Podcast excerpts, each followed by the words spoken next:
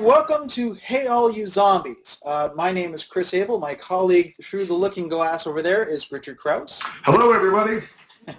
and we welcome you again for joining us each week here on our podcast, which is all about crazy stuff uh, in movies, video games, technology, anything that's kind of cultural, but a little different and kind of cool. Last week uh, we spoke about turtles. We, t- we spoke about turtles. You know, it, it can be anything. I hate to limit ourselves to technology and movies and uh, yeah, last week we talked about turtles. This week we're talking about no turtles, but some you know things you don't normally hear about on podcasts. Well, you're going to talk about somebody who is often considered to be everybody's favorite uncle, although maybe not in the way that you might think, right? Yeah, well, Uncle Ken Russell. Uh, uh, you know, Ken Russell is uh, one of those uh, directors, a film director, who I think has been ignored and unfairly ignored uh, for years now. You know, there was a time around uh, the time when he made movies like Women in Love, uh, like The Devils, like Savage Messiah, uh, where he was considered the boyfriend, where he was considered to be one of the most famous directors in the world. And in fact, there was uh, a poll done in Britain to try and uh, determine who the sort of most culturally significant people in Britain were, and Ken Russell beat the Beatles and a number of people uh, in you know in the very early 70s, late 60s and early 70s. He was a very significant figure, and he went on to make movies that became big hits like Tommy and uh, Altered States, uh, and then went on to make some movies that weren't big hits. And I, I think that the the kind of thing that I wanted to talk about today, about him in particular, was it's not only is it his birthday, July 3rd, he would have been 85 today. He died last November. Um, but I think that it's time that we start a resurgence of Ken Russell love back out here uh, on the internet tubes. Um, you know, you can find most of his movies if you have a look.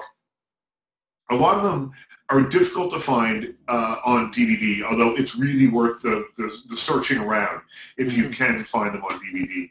Uh, but you know, you can also find them. Have a look around YouTube. A lot of his short films are on YouTube. A lot of the films that he made for shows like Monitor and Omnibus, uh, they were music documentaries that he made for the BBC. They're available if you poke around the deep dark corners of the internet.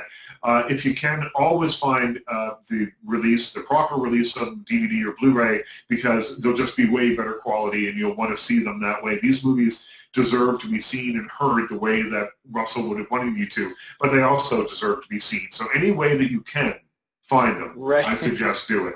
But you know, to talk about his significance uh, the the music documentaries that he made about uh, people like Mahler and you know all sorts of you know, Richard Strauss, people like that, um, were made for uh, these Saturday and Sunday evening shows called Omnibus and, and uh, Monitor for the BBC. And it was interesting because before Ken Russell, the films were you know someone was born, they got a little older, they wrote some music, and then they died and then here's why they are significant. And that's pretty much the form that these documentaries took. They were beautiful to look at. They were well acted. Russell, of course, brought in a, a different kind of view to these sort of things. So he would have different actors play the artist at different times in their life. He would include fantasy sequences. He would he really sort of shake things up. Um, I, I think that the you know a lot of the techniques that he introduced in these have become uh, just sort of the way that documentaries are made now with reenactments and that kind of thing, for better or for worse, really. But his films are quite brilliant. But um, imagine uh, the Bob Dylan documentary, I'm Not There. Right. That's the film Ken Russell would have made about Bob Dylan had he made it. He would have had five different actors playing Dylan. He would have uh, made it, you know, confusing, possibly interesting, certainly, uh, and, and kind of a joy to watch. And the real joy of, of his love of the music came through in all these things. So Ken Russell, July 3rd, his birthday. It's his a birthday. sort of a holy day around here uh, because uh, I've spent the last couple of years writing a, a, book about a movie which you can find on DVD uh, if you go to the BFI website. It's called The Devils. This isn't the complete version uh, because Warner Brothers refuses to release a few key scenes that Russell shot in 1970. The movie was released in 1971. Uh, they were censored almost immediately in Britain, even more so by the time the film made it across the pond. And uh, the film met with brutal reviews. Uh, I think it is his masterpiece. Uh, so I spent two years writing a book about it. The book comes out in October. But I'll tell you, if you can find this movie, and, and you need an all regions DVD player to, to watch this on it, um, it is kind of life changing. It is so uh, visceral and so uh, even 40 years after this movie was made, it still has the ability to shock. It has the ability to spin your head around. Uh, it's the story of uh, a group of nuns, in, in, in, based on a true story, based on the book by Aldous Huxley.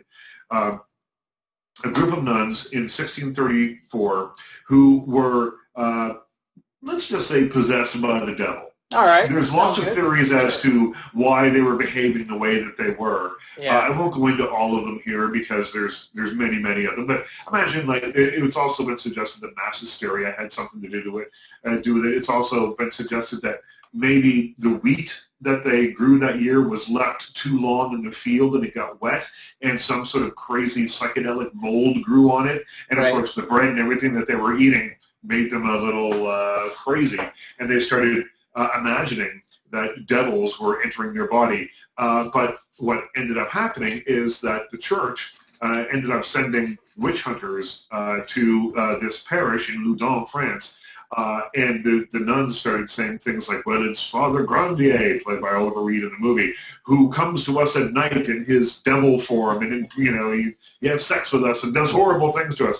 And it turns out that it is, Grandier is becoming the victim of a large-scale plot to get him out of there because the uh, Catholic, uh, uh, well, Cardinal Richelieu and the Catholic uh, King of France wanted all the walled cities torn down and for France to be one Catholic uh, uh, country.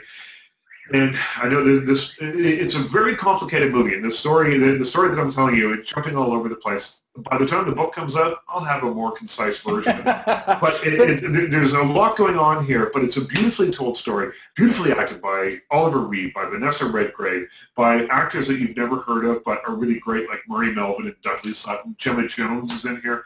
And it, it's really worth having a look at, but it really sums up to me uh, the stuff that made Ken Russell great. He was never afraid – to uh, sort of put some shock and awe in his movies. Uh, he right. was a deeply religious man. He was a deeply Catholic man, and uh, but he he wasn't afraid to question the church and sort of ask big, hard questions that he truly wanted to find the answers for.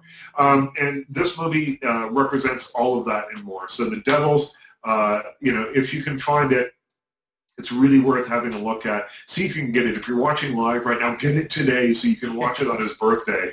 And uh, I, I just remember he also made Tommy. He made you know a couple of dozen movies, yeah. and uh, he made Tommy as well. And when I was about 12 years old, I desperately needed to see Tommy, but it wasn't playing in the town that I played in. Uh, so I uh, hitchhiked. I snuck out early. I told uh, my parents that I had to go to school. There was an early, you know, soccer practice or something. I lied, and uh, hitchhiked to Halifax, which is 200 miles away. Watched the movie three times. I saved up my money. Wow. Went in once, bought another ticket. Went in again. Bought another ticket. Went in again, and then hitchhiked yeah. back. Uh, and got grounded for a year, but it was worth it. That's what I'm saying. Uh, Tommy's a great movie. I'm a unabashed Ken Russell fan, and I just want to say happy birthday, Uncle Ken, wherever you are. Yes, happy birthday, Uncle Ken. Um, so I guess one of the, the, distinguishing features of a lot of his movies, though, is that they are visually um, very abstract, yep. very alive. In many ways, he kind of predated Terry Gilliam in terms of filling the screen with lots of details, or predating, uh, you know, um, Ridley Scott, who, yep. who, many people you know credit as introducing the idea of layering in terms right. of having all these layers in the backdrop. But the thing with Ken Russell, it wasn't just that he was an abstract artist of splashing lots of insane stuff on the screen. There was always a method to his madness. I think everything that I've seen of his, even though it's just really bizarre, dreamlike yeah. at times, very surreal, where he's got you know, chorus girls in Nazi uniforms doing, yeah. you know, can cans on the wings of biplanes. Yeah. Uh, there is something very coherent about it at the same time. He's not just doing it because he can. He's doing it because there's a direct impulse behind it. No, absolutely, absolutely. He was uh, a photographer for many years before uh, he actually got in front or behind, I guess, of a film camera, uh, like a moving film camera. So um, his photographs are beautiful. He took photographs, post-war photographs in London, and he did some fashion work and he did a lot of sort of art photography. But the interesting thing about his uh, fashion photography is that he could not stand the idea of being in the studio and lighting the thing and having gossamer gowns, uh, you know, high high uh, couture gossamer gowns on people. So he used to. Uh, uh, London had you know had the hell bombed out of it during the war, and he used those as his backdrop. So even you know back in those days, he saw the beauty in things that other people wouldn't find particularly beautiful. And his pictures are complex and they're interesting and beyond all, they're beautiful. Right. beautiful. And that uh, went forward into his film work. And so, yeah, his films are uh, visually really interesting because he had an eye, but there's detail in every scene. I went through uh, for the Devil's Book. I spent about a month and a half going through the film, almost frame by frame, as close to frame by frame as I could, looking at all the pictures and all the detail that's in this movie and it's uh, absolutely gobsmackingly intricate. Everything that's there is there for a reason. Um, I love one of his uh, uh, theories about making period pieces. And many of the movies that he made were period films. And The Devils in particular, set in 1634, but it's set in this gleaming, white tiled set and uh, they built the walled city of, of Loudun, or most of it anyway, at Pinewood Studios in England. And you know, people at the time were going, "Oh man, what are you doing?" Like, you know, uh, the, the, when we see historical uh, places, villages, and things on in films, they're always sort of dowdy looking. There's broken bricks and stuff. And Russell said, "You know what? Wherever you live, whatever time you live in history, you think it's the most modern time ever." This is right. this is yeah. So you don't necessarily, you know, if you lived in 1634, you know, our idea of it is that it was wooden slats and they were sort of rotting and falling apart, maybe, or that a castle that had been there for 100 years that was falling apart. So people didn't live like that. He said they thought that where they were living was was new and modern and sparkling. And in the Aldous Huxley book, there is a line uh, that uh, sort of describes uh, the, the, the stark white cleanliness of uh, the, the surroundings of one particular scene. And I'm not going to tell you what it is, uh, but it, it's described as like a rape in a public lavatory. And Russell grabbed onto that idea and made this gleaming white set out of uh, like subway tiles, those white bathroom tiles. And it's absolutely stunning. Although one of the actors told me it was impossible to keep clean, and they spent as much time wiping down the set as they uh, as they did shooting on it. But uh, but he he was a visual man who thought about every frame in every movie that he ever made, and uh, the the movies are really beautiful. Yeah, I think there have been a lot of filmmakers who try to be wild and crazy, uh, put all sorts yeah. of eclectic stuff. But I think the the secret always to to seeing his films is that you, if you start to think about it, you appreciate the incredible amount of time and effort that would go into just making those sets. Well, that it's something that had to have been planned right to the very inch. Yeah, Tommy is mind blowing. I mean, it's it's the most over art directed movie uh, outside of anything that Joel Schumacher, the, the Batman movies that Joel Schumacher made.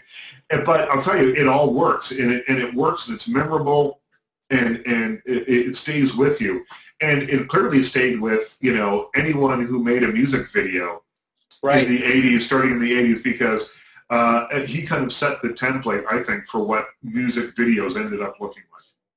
Okay. Well, um, you know, we've just talked about a bunch of movies that you should seek out and find, uh, mm-hmm. but I want to talk about an interesting phenomenon, which are, uh, and I don't know if, if, if you're a part of this phenomenon, Richard. I'm hoping to find out, but uh, it's movies that don't exist. And so, to really try to define this, I want to tell you that these are movies that to many people out there they do exist. Right. There are movies that you can rent, movies that you can see, Right, but to specific individuals, they do not exist. Okay. And right. so uh, an example would be that I personally um, as far as I'm aware, there's only one Highlander movie.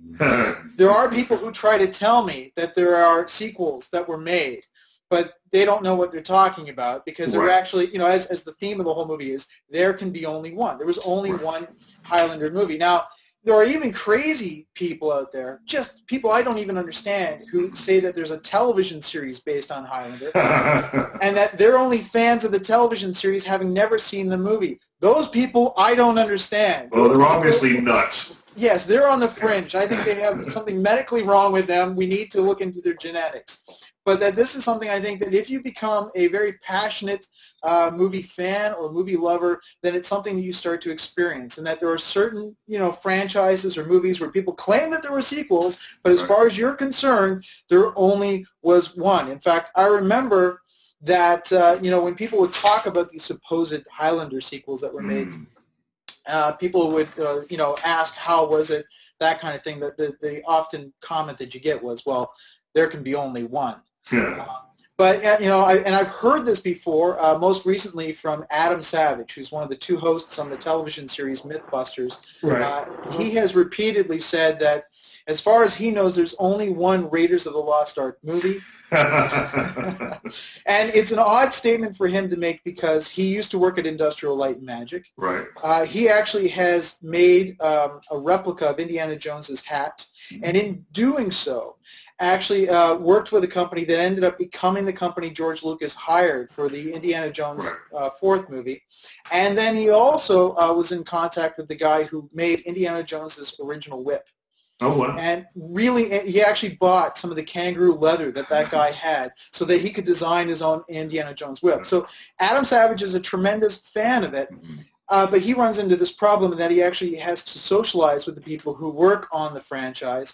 When he does, his trick is that uh, if anybody says, you know, let's talk about uh, Lost Kingdom of the Crystal Skull or Right. anything like that, he instead refers to those movies as Raiders, Raiders of the Lost Ark 2, 3, Right. or yeah, He will not say He will not uh, sully his lips with the No. titles of those movies. Well, that's funny. I mean, I still he's a purist right. or or obstinate, maybe. I don't know. Uh, Is it, Yeah.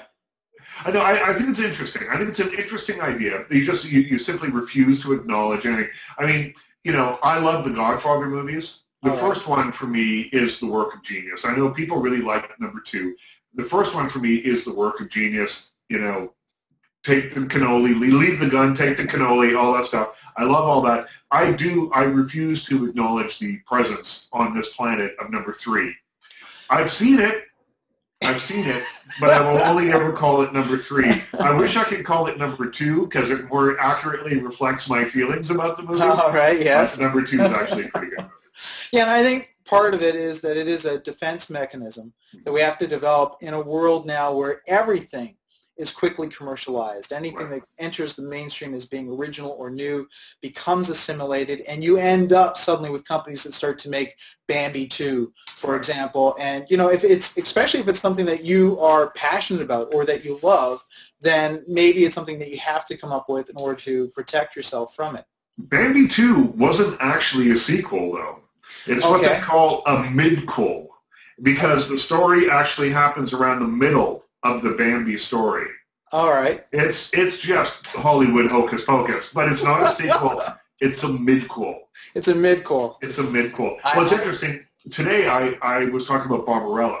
Uh, shot a, a segment for the Space Channel. We were talking about Barbarella, and apparently they want to remake. Well, people have been trying to remake it for years, right? Dino De. Laurentiis wanted to remake it a few years ago, and uh, Robert Rodriguez was going to direct it. Uh, now it looks like it might become a television series. I think all these are just horrible ideas. I, Yeah. and the movie, when it came out, did not do well at all.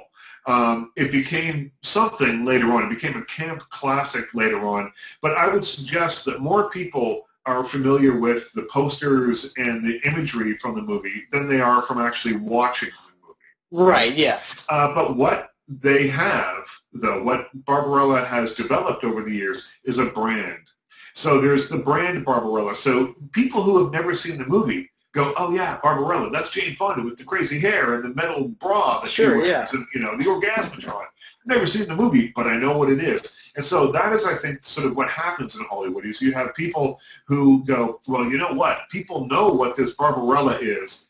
Let's, you know, let's capitalize on that. And it's more trying to capitalize on things than it is actually trying to make good things. Right. It's it's just you know this is something that people are going to go and see just because it sounds familiar to them. Yeah. And then I guess also it ties into a lot of the fashion. You've got the go-go boots. Uh, a Yeah. lot of the '60s stuff is certainly in there. Well, and and Jane Fonda and, and the, the original movie, I don't think there's a single scene in the movie that doesn't end with her getting her clothes torn off. So there's that part of it as well. You know? Right. Yeah.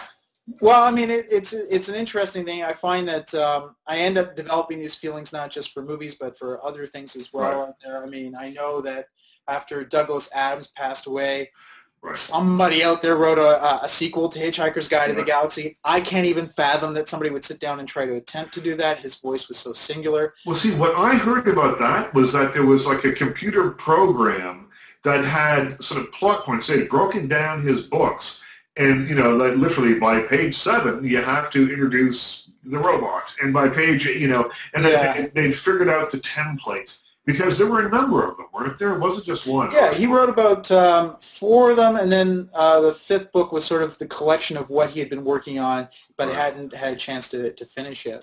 But I, I, I mean, I've seen a lot of people try to write in his style. There have been a lot of copycats that came out Right. afterwards, and none of them seem to match it. I mean, just in Right. terms of his intelligence and the ability to invoke so many ideas in just a few sentences.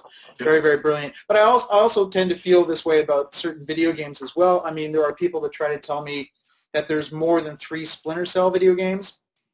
And of course, I don't agree with that at all. I mean, you got to be kidding me. Uh, and there may even be, if you were to do a search online, you could probably find a review written by me Uh, about one of those games. But as far as I'm concerned, it doesn't exist. So I've got my little Sam Fisher statue here that yeah. I put as a as an homage to the games that uh, could have been. It's such a Uh. sad thing that they stopped at three. Why didn't they keep going with that franchise? I don't know. It could have been great. Yeah, it could have been wonderful. I, I just it's it's we'll, we'll never find out. I'm afraid. So I mean, uh, um, obviously with this kind of topic, we like to encourage anybody out there who's Mhm. watching come to heyallyouzombies.com and let us know of any other movies, books, albums, uh, video games, things that uh, simply do not exist out there for you. Do, are you just as twisted as we are? Well, I have I have a couple. Oh, I have okay, a couple cool. that I've found like well, and, and just you, you mentioned music. Uh, for me, uh, sound alikes don't exist. So you get uh, people that re-record songs. So the, the the lead singer leaves a band or a band breaks up, and you you have it has happened in the past where uh, albums have been re-recorded with a different singer. They don't exist. The original is the only uh, is the only one. A lot of movies that you may not um, uh, that you may not care to acknowledge. Um, American Psycho 2, for instance. Right. Mila Kunis and William Shatner star No. in this movie. Went straight to DVD. Uh, did you know that uh, there's a Home Alone 4 called Taking Back the House? Wow. I didn't even know there was a three. Yeah, and there was see what was going to happen here is apparently the the fourth movie was going to lead into a television series if anybody rented or went to see it, which they did not. Um, remember the movie Open Water? Yes, Um, the shark people movie. that yeah the shark movie. The two people sort of kind of direct, really kind of cool little movie. Cost twenty five cents to make, I think. And uh, two people in the middle of the ocean, and you know, sharks are circling basically. Uh, well, somehow they managed to come up with Open Water Two, Adrift, uh, which uh, it's not really related to open water in any way. All right. Apparently, I've never seen it, um, but they decided to uh, repackage uh, this movie. They had a movie called Adrift, and they said, "Hey, let's throw the name Open Water on it." Uh, there's a movie called Road Trip, Beer Pong. Uh, Beer I Pong. It goes on and on. Uh, Doctor Dolittle, Million Dollar Mutts. I mean, some of the originals of these aren't great, but uh, No. you have to wonder. Um, I'll always know what you did last summer. Um, you know, there were a lot of those movies. So anyway, these are these are just some other examples of movies that uh, the world would be better off without Ace Ventura Jr. No, no, no. These are movies we'd be better off without. Well, and, and thankfully, I mean, most of those I haven't heard of, so I guess I, you know. Well, I mean, you know, that that gives me some hope that people are sensible in some way. You know, I mean, yes. sequels frequently do very well. You know, and I, I'm always so disheartened when I write a bad review for a, a sequel. I don't write bad reviews for all sequels, just not as a matter. It's not a blanket thing with me. But when it does happen that I write a bad review for a sequel, and then I get people that write me back like, "You don't know what you're talking about. This movie was okay." It was okay. just okay. it was okay because I kind of knew the characters and I sort of knew what to expect. Yeah. And it didn't surprise me in any way. And it was really like just a really comfort food kind of movie. And that kind of drives me crazy. Cool. Okay. well, uh, we also now we've talked about Ken Russell's birthday. Mm-hmm. Ken Russell uh, passed away last November, uh, and he is joined now in that great film Sight of the Sky by uh, Andy Griffith, who passed away today and apparently has been buried already. That's not the story. I just found this out before we uh, uh, went on air. He uh, apparently had it written in his will that he wanted to be buried immediately. immediately. And it's, it's happened. He was buried this morning. Uh, but I loved Andy Griffith. I grew up not watching the shows originally when they were on because I was too young, but uh, they were on constantly uh, you know, in years after that. There were hundreds of episodes, almost 300 episodes spread over three years. I have seen all of them, I'm sure. I can whistle the theme song. I even watched uh, the uh, the spin-offs, Gomer Pyle, USMC, and Mayberry RFD. I was a huge Don Knotts fan. But uh, Andrew Griffith, there was just something about the kind of warm charisma that he brought to everything that he did and I wasn't as big a fan of Matlock. But Matlock! You know, other people like Matlock. I wasn't as big a fan of it, but his work still had this kind of country boy charm to it that was his trademark. He started off as a monologuist, and uh, he played the sort of uh, I was going to say street smart, but that's not right. He was a country bumpkin that was very smart. That's the character that he played, but he had just a lot of common sense. Uh, but he would do these long monologues about a guy from the backwoods seeing a football game for the first time. And those kind of led to uh, then going on to Broadway, and he did a, a number of things. And then he made a movie called A Face in the Crowd. And I didn't see A Face in the Crowd until many, many, many years later. It was uh, 1957. It came out. Uh, so three years before the Andy Griffith Show went to air. And this was a movie where he played the sort of what I guess was his trademark country bumpkin kind of character in the beginning. He's in jail. Uh, he's playing guitar, and uh, Patricia Neal, playing a television producer, sees him and says, "This guy's got something. This guy's special." Takes him out and gets him a television show, a local television show. It becomes a hit. They get uh, they go statewide. That becomes a hit. He moves to New York. He's a giant star. He's the Roy Rogers. Uh, but the power goes to his head, and he decides that he's going to run for political office, and he sort of stomps on the little people all of a sudden. And so oh. it's a morality tale. But okay. he was brilliant in it. Uh, and it really shows that he could do something more than just play Andy Griffith, you know. But it's a fantastic movie. Uh, also, I love his last movie, Waitress, uh, Adrienne Shelly's movie. Uh, and it's just such a lovely little piece of work. It came out in 2007. And I interviewed him around the time of this movie.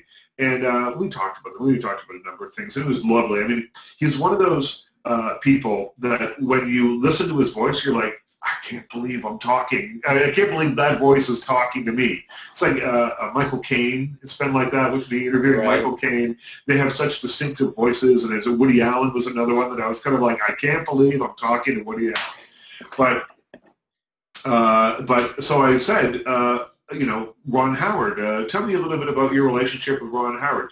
Uh, do you do you maintain one? Because of course they made uh, 279 episodes, I think it was, of the Andy Griffith Sure. Show together, and Ron Howard sort of essentially grew up on that show, and I just loved. Uh, I, I think uh, Mr. Griffiths would have been probably 80 around this time, or 81. And he said, and Ron Howard would be in his 50s at least somewhere. And uh, and Andy Griffith said to me, "That Ronnie, he's such a nice little boy." And I'm like, "How old do you have to be to see Ron Howard as a little boy?" But I think it really spoke to the kind of father and son relationship that they had, the mentor relationship, you know, and uh, it was really sweet. I just loved that he that little Ronnie. Oh, he was such a nice little he was such a nice little boy. So great. Well, it, it, he played a, a fatherly figure on ca- on camera, Yeah. but not as you had so often in the 1950s and 60s, the archetypal fathers know best, That's right. Well, wholesome, clean-cut father. He was, although he was kind of warm and genial, um, he certainly, you know, wasn't trying to project a, a an all too clean image. It was it was very real to the, the sort of the, the landscape that he came from, right? Well, I think so. It's North Carolina. He's he's you know he he he he was from North Carolina. Spent most of his life there. Andy Griffith was set in North Carolina. Probably Matlock too. It was his milieu. It was his thing, you know. And uh, and there was just something about it that it, it was he was kind of the common sense father. He didn't always do the right thing, but you know he always had advice, and he was you know sometimes he'd get mad, but it was kind of a a, a warm kind of character. And they used to say uh, one of his obituaries that I found today said you know, he may have been America's sheriff because, of course, he was sheriff Andy uh, Taylor on the show, but he was everybody's paw because he had he always knew kind of the right thing to say. Sure.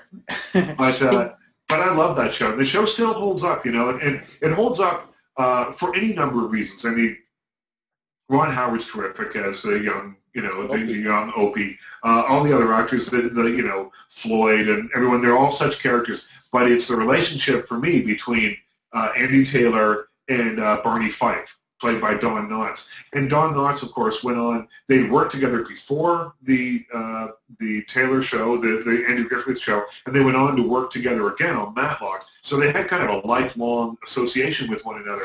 But uh, I think Barney Fife is one of the great comedic uh, uh, creations ever on television. He's fantastic in the show. Don Knotts is brilliant. And Andy Taylor, Andy Griffith, was kind of the, the sounding board for all that. So you could let Don Knotts be as bug-eyed and, you know, out of control Sure, as yeah. he wanted to be because you always had the grounding of uh, Andy Griffith there. And uh, it wasn't to say that he wasn't funny on the show, but he was the, the rock that everything else happened around. And, you know, to have a, an actor like that, to have a career for 50 years, and uh, headline two very successful uh, prime time shows, one in two different kind of formats, one a half hour comedy, uh, one an hour long drama. Um, that's a career, you know, and he made lots of good movies. And, and I think he was underrated as an actor because he always sort of played in a certain parameter, but uh, he was gifted and he was fun to watch, and that meant a lot to me. Oh, cool. Yeah, it's it's. Uh, I mean, whenever we we um, end up hearing about a, an actor like Andy Griffith passing away, um, the one thing I always sort of latch on to is the fact that they did live a full life. I mean, this is Yeah. not someone who you know has ended their life early on. That they they had a their their chance to really explore their career all the way right to the end. So that's a, a great thing. Absolutely. There's been no cause of death released. Uh, as we sit here talking, that may well happen. Um, he had heart trouble for years, uh, but now that he's been already interred, we may never know. And you know what? It doesn't matter. Turn on the TV. I'm sure somewhere uh, Andy of Mayberry is playing in the Andy Griffith show, and you know, enjoy Yeah, I- that. There's um. Um, there's a, a tip that goes around that if you ever get a song that's stuck in your head, Right. some annoying little tune, that all you have to do is, is whistle uh, the opening song to the Andy Griffith song, and that will cure you right then and there. So there's a, a tip to try. Uh, you know, one of the topics that I'm, I'm curious about, it's something I think anybody who plays video games a lot has thought about, um, is this idea that if you play video games a lot, you're in this virtual world, you will find that there's something about the dynamic of a video game structure that can motivate you to do in, tasks that you would never do in real life Such as. such as really repetitive. So I'll give you an example because I've done piles of these, and I'm sort of embarrassed to even talk about it. But in the original Rock Band game when that came out, there was an achievement for playing the endless set list, and that's where you had to play 58 songs in a row. That's real time, real life. Yeah. You're standing there. I know it's a video game, but even still, you have to kind of, you know, for about six hours in a row. Right, because the songs are probably like four minutes long each, right? Right, yes. And it's one of those things where you have to play every song perfectly. You have to get through it. You cannot fail any of those songs. So if you end, then you have to start the whole thing all over again. So to get through the six-hour block of it, it's pretty insane. And in my case, as you can imagine, it's hard to even convince somebody to come and do this with you because you Right. have to play it as a band. So when I did it, I actually, to form a band, had to play the guitar and use a microphone at the same time. So I not only played the songs, but I sang them. And I know it's a video game and you're not really playing the guitar, but it's still one of those insane things of why am I doing that? Right. Uh, there's another game called Crackdown, in which um, there's an achievement if you go and you find these little orbs. Lots of games have sort of scavenger hunt style things. But in the, the scale of a video game, scavenger hunts become absolutely insane. right. So in, in Crackdown, you have a reproduction of an actual city, and the orbs are scattered all over the city, not just you know behind dumpsters or on you know front lawns or stuff like that, but vertically because you have the ability to climb buildings. So and climb in real time, where you're having to press a button to go up one floor by the next, and they, they've hidden these things, you know, behind spires, on balconies, all over the place. And there were 800 of these orbs all scattered throughout the city. And I'm, I'm sad to say I'm one of the sore losers that actually found all 800. You got all of them? And, All and how long did it take? How long did that Uh, take? it's something that you would do over the course of a couple hours every night for maybe you know several weeks in a row. I, Wow. I'm told that uh, by the game designers that of all the people who played the game, only two percent have actually Mhm. gotten all those because it's such a dire thing. But everybody who's played games, even those who are on Facebook now playing Farmville, have that experience of waking up and realizing. How on earth did I just devote three hours of my life to, you know, farming these little ingots or doing things of this nature? Uh, in fact, in doing research, I found that statement a lot in forums. Like, I'm amazed I got through the whole thing. I can't believe Right. I did it. So the question becomes, what is it about the world of video games that motivates people to do this? And is there a way to apply that to real life? Uh, and there's a woman, uh, I'll pull up her name, uh, her photo here. There she is. Her name is Jane McGonigal. right. She, there she is. She's a video game designer who has been spending the last 10 years exploring this very topic. Uh, very intrigued about because there are, if, if you uh, take up the, um, you go to school to learn about video game design, they teach you that there is a psychology that's there. The, the gambling institutions understand it as well. In terms of every action has to have a reward. You get up in the morning, yay, you brush your teeth, plus one, you know, all those kinds of tropes that they do. And so what she was saying is, you know, can we apply those things to real life?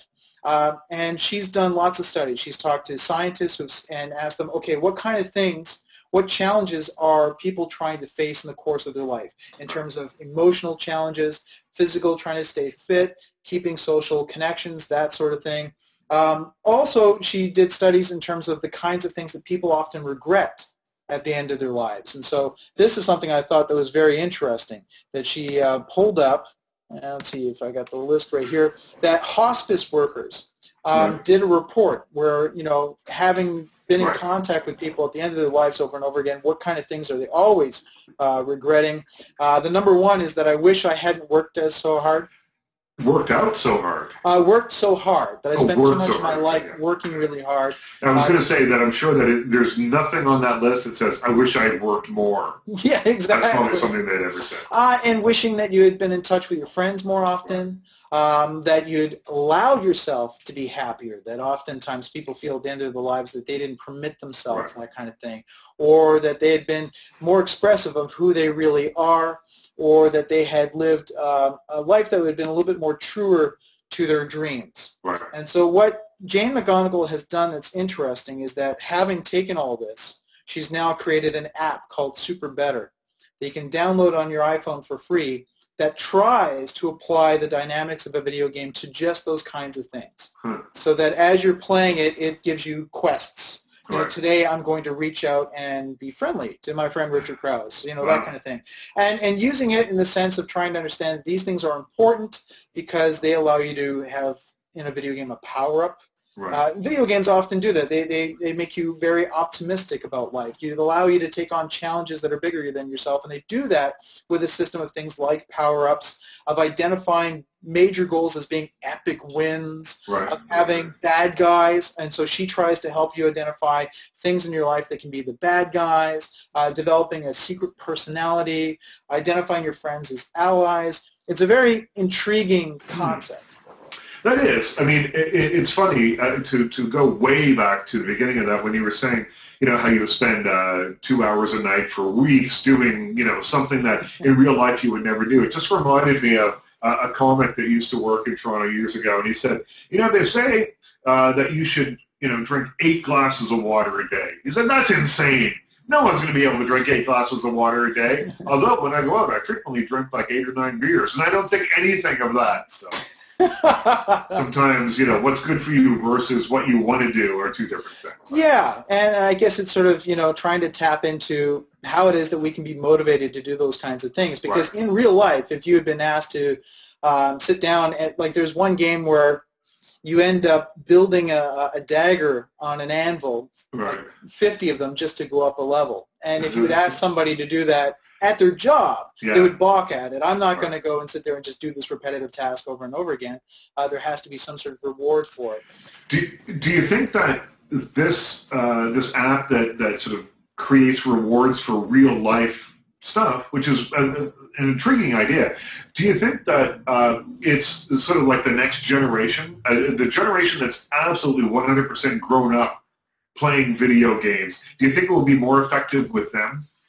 Uh, you know, I would have thought that, but there has been sort of, you know, this movement in a very small way uh, with other activities. So, you know, a lot of the fitness apps that have come out today are right. slowly starting to incorporate that kind of dynamic where right. every time you complete a run, uh, you hear in your earphones a big, huge, you know, what they call um, a cheer or um, Nike calls them attaboys. They actually had right. professional athletes record these little clips called attaboys. You know, like you could. Uh, who's the the cyclist that everybody? Lance uh, Armstrong. Lance Armstrong. So he did one. So at the end right. of your run or your cycle, you can actually have Lance Armstrong in your ears go, "Yeah, way to go!" Wow. Uh, so there is that dynamic, and so I've seen it with people who have never played video games, sort of picking right. up on that.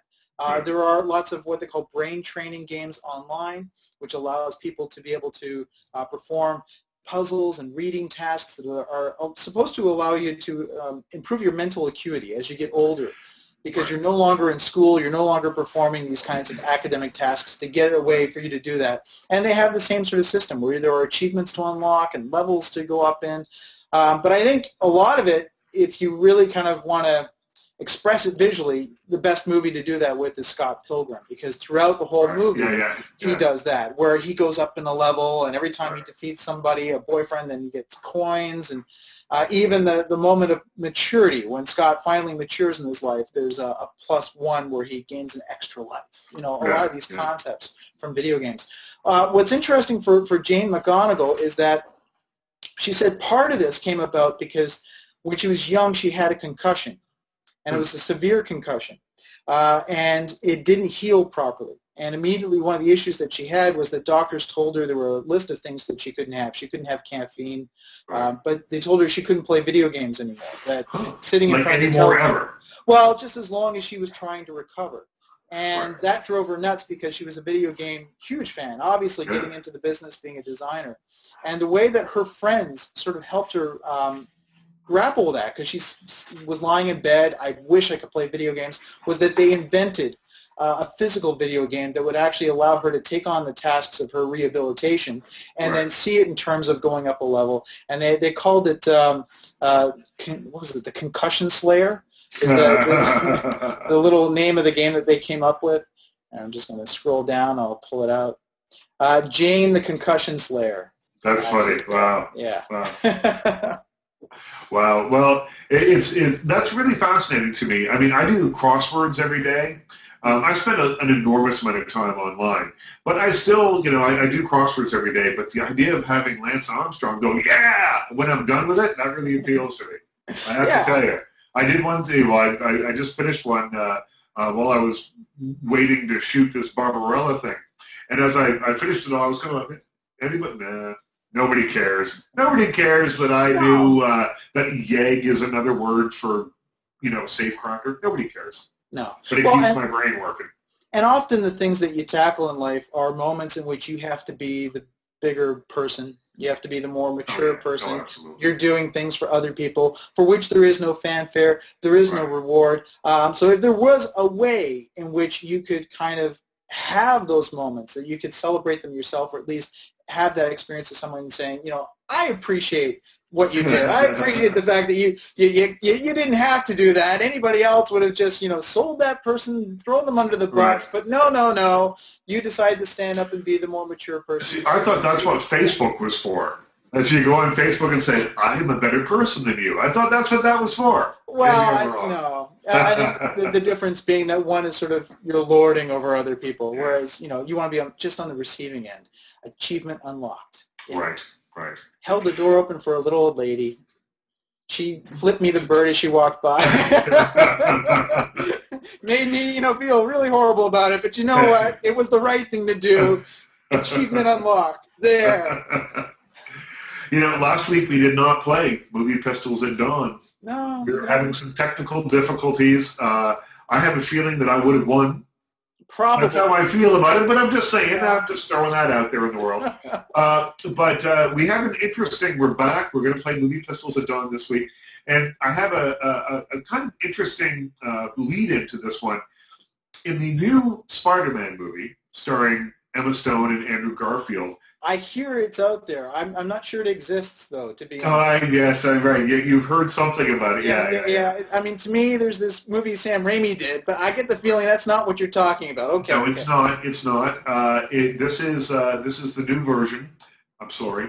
It is out there. I've seen it. I know it exists. I'll forget, but don't worry. I'll forget about it soon enough. So okay. Uh, that's the kind of movie it is. But David Thomson, the great British film writer, uh, sort of you know, in his very entertaining, he's always entertaining, but in his particularly entertaining Spider-Man review, um, sort of mused, you know, that if this movie was more like The Fly, in which, you know, a human was infused with fly DNA, uh, in the same way that, you know, Peter Parker is bitten by the spider and sort of creates this spider, his spider tenses or his spidey senses tingle when danger is around and he can stick to walls and things. Uh, but had it gone that way, they, had he become more spider than man, uh, that you know the love story would have been him crawling out of the sink and Gwen, played by Emma Stone, hitting him with a mop, killing him because he would have been more spider than man. It's a very entertaining thing, but it got us thinking about uh, uh, interspecies relationships, right. and that is the topic at Movie Pistols at Dawn this week. Yeah, and, and so is is that your choice, um, the new Spider-Man? Or no, no, no, no, no, no, no, no, Okay. No. Uh, well, then. No, I think. Uh, uh, you go ahead. All right. So um, uh, the choice that I settled on, and you know, it's funny because initially when I, I thought of this topic, I thought it'd be very limited. I thought, okay, well, you know, you're, you're right, looking for examples of no, no, no, no. Yeah. Uh, the moment that you start doing a search, you realize that every movie that features a vampire or a werewolf or even a, a zombie with a romance story in it is going to have a, technically right. an interspecies kiss. Um, right. So it's it's quite out there, and every time somebody you know kisses a chimpanzee, but the one that I, I settled on that I felt was the the absolute best had to be from the Muppets Take Manhattan. Uh, when you have Kermit the Frog and Miss Piggy uh, finally kissing for the first time after that long, prolonged would they, should they. Yeah. Uh, and I like it for a number of reasons. I mean, one is that I feel that it's it's probably one of the first kisses that an entire generation had ever seen on the big screen. Um, it's right, also right. one that I felt that often in movies we when we have two people kissing it's always the ideal pair even when you're dealing with you know vampires and, and werewolves right. they're always beautiful people dressed up that are having this kind of a kiss and so this is a wonderful moment in which you have two people who are very unlikely right. who are not by society standards beautiful although maybe miss piggy thinks that she is but a frog yeah. and you know a pig very unlikely match and yet beautifully done, very sweet. I think everybody, the moment that it happens, is just a big ah. But I also think it's just amazingly, very clever the way that they shot the whole thing. Right. Because um, you never actually see the kiss. No. It's one of those great moments where they do get married. They're at the, the, the altar. Kermit gives her a little peck right on the cheek. And then there's a moment where the two turn and all you see is the back of her veil, and right. it moves up into the corner. Um, I also love the fact that uh, Kermit has denied the relationship ever since that happened. Uh, that uh, Jim, the way that Jim Henson pl- played it, and I thought this is it. This is why Jim Henson is so fantastic. Right. Is that in every interview because this becomes the problem. Every time that Kermit the Frog sits down for an interview with uh, people, they always ask him, okay, well, you know, are you married to Miss Yeah, Piggy? how's the relationship going? And his answer as Kermit was always to say that uh, to remind people that Muppets Take Manhattan was a movie in which he was an actor playing a role. Uh, Right, right. Yeah, yeah, and it, it's fantastic. So there's always been that that sense of um, sort of plausible deniability. yes, I think yeah. is what they call it. Yeah, that's that's funny. Yeah, I interviewed Kermit a little while ago, and uh, I, I had to be very mindful that Kermit exists in the world, and Kermit's experiences are different than the experiences that we see on film because he's an actor in a film, right. and that's that. And, and listen, you sit and talk to a frog for an hour. And, and keep that in mind and make all the questions make sense as Right. though you're talking to. It's really hard. It was really fun. It's really hard. Uh, It was in front of a. I hosted a press conference with him, and when it was all said and done, I was like, "Whoa," because there were kids there, and I didn't want to blow Yeah. the the illusion of Kermit for the kids. Yeah. You know, uh, my interspecies kiss. I think you know uh, I'm a huge David Cronenberg fan, and I had to go with uh, uh, The Fly. okay. great romance. It is it is uh, a, a speculative fiction story. It is science fiction. It is a little bit of of uh, romance. It's a little bit of a lot of things that add up into one really interesting whole. And this is a movie that really holds up. Twenty years old. You have great performances from Geena uh, Davis and Jeff Goldblum. Um, and I just think that it's so- it's so kind of it's more than 20 years old. It's probably uh, 25 years old. Man, this is an old movie. This is old. I'm old. That's what that means. 1986. But you know, if you don't know the story, uh, he is a scientist who was working on uh, teleportation, no, teleportation, teleporting things, and uh, he experiments on himself. But little does he know that a fly gets into the other pod and it mingles with his DNA, and so he slowly turns into a fly. And it's not uh, a, an overnight process. It happens slowly. He develops super strength. His reflexes get really fast. Soon, then he has to start eating in a very gross and awful way. But she's with him for most of this. She's hoping Right. that there's a way to sort of turn it back. And so she is with him as he slowly turns from human into something else. And uh, um, I just think it's kind of uh, interesting that David Cronenberg could take uh, a slightly campy movie from the 1950s and then meld it and turn it into something that is uh, still it's not campy, but it's it's it's fun, but it's serious. The love story actually really works really well. Now it probably helps that Geena Davis and Jeff Goldblum were married at the time. Uh, and so you have that chemistry happening anyway.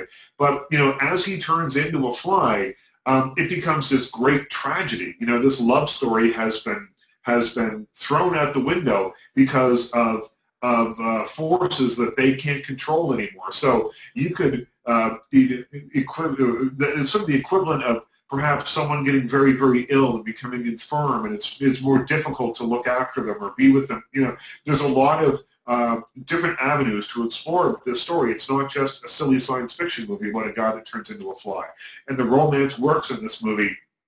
And they do kiss, and they kiss after he starts to turn into a fly. That's the crazy part. So I'm going to take the fly uh, with Dr. Seth Brundle, played by Jeff Goldblum, and Geena Davis. Um, you know, as one writer wrote here, uh, the pairing starts out hot and sexy, but quickly descends into insect dash repellent, That's cute. kind of funny. It is. It is a really um, strong romance movie, and it's actually, I think, often cited by people as being one of the great romantic movies. Which you wouldn't think. there. You wouldn't No, think, not at all. particularly after there's a dinner scene, that you would think no romance can happen after this because he's got a, you know. Well, and I think what's key to it is that it somehow um, positions the the couple, uh, Geena Davis, uh, uh, both the two of them as being equals. Yeah. That you get this sense that it's not just that he's the mad scientist and she's the woman who has, for whatever reason, inexplicably fallen for him and now Yeah. seems to be tied to her fate, but that the two of them really do share this intense interest in terms of his science and what he's accomplishing and Yeah. the journey of, of going into the unknown and doing things, what the potential and the possibilities are, and how that can, for the two of them, sort of create uh, a life that they can share together. And then the real tragedy of all of that falling apart. That's not an easy thing to do when you have limbs falling off and Right. toenails going down, you know, all, all that kind of thing. And also to have that coming from David Cronenberg, who Yeah. many people often uh, would describe as being someone whose work is sort of antiseptic in a sense, Right. very cold, almost distant, and yet here he's got this incredible, uh, you know, it's it's different, say, compared to Beauty and the Beast. Right. you know, movies like that, which it's it's almost in that league. Uh, Beauty and the Beast can dress up Beast. and Yeah, yeah, yeah. yeah. All his hair beautiful and everything about it, and Belle. Seth Brundle's turning into a fly. Exactly. And it's not, he's not, you, you, no matter what, you can put a little, like, Victorian ruffle on him, he's still going to look like a fly. Oh, and, yeah. Uh, but, but the love story is great, and, and I, I think that's it. And that's what, uh, you mentioned a couple of things there. I think the Geena Davis, the strength of the Geena Davis character uh, was something that was certainly missing from the original film. And the original film has its pleasures, but the, you know, the female character was just often seen doing this. Oh, oh. you know, there's a lot of that. He was just the female character, and it was more about you know the the Vincent Price character. And uh, and you know uh, th- those movies have their pleasures. I love a little uh, B movie as much as anybody else, but The Fly takes it to a whole other level. And The Fly is a great example of remaking, reimagining, and redoing something in uh, an interesting way so that you maintain some of the spirit of the original, but you completely modernize it. And if you take away Geena Davis's crazy 80s hairstyle, that movie would play, it plays just as well today as it did in 1986. Oh, I completely agree. So there you go. We've got our two choices for this week in terms of movie pistols at dawn, interspecies kisses, uh, and what we would love to hear from you is what you find romantic on the screen that exists between two different species. And and it's believe me, we've only touched upon uh, just a little bit of what could be defined as an interspecies kiss. So by all means, go to our website heyallyouzombies.com and let us know what you would have chosen if you were playing this game. And with that, There's loads to choose from. Think Splash. Think, you know, Mermaid and Men getting together. Enemy Mine. There's a crazy little bit in that. There's all sorts of movies you can choose here. So let's hear from you at heyallyouzombies.com. And we thank you once again for joining us. Uh, we'll be back next week with another episode. We don't know yet what we're going to talk about, but it'll be different and unlike anything you've heard on other shows.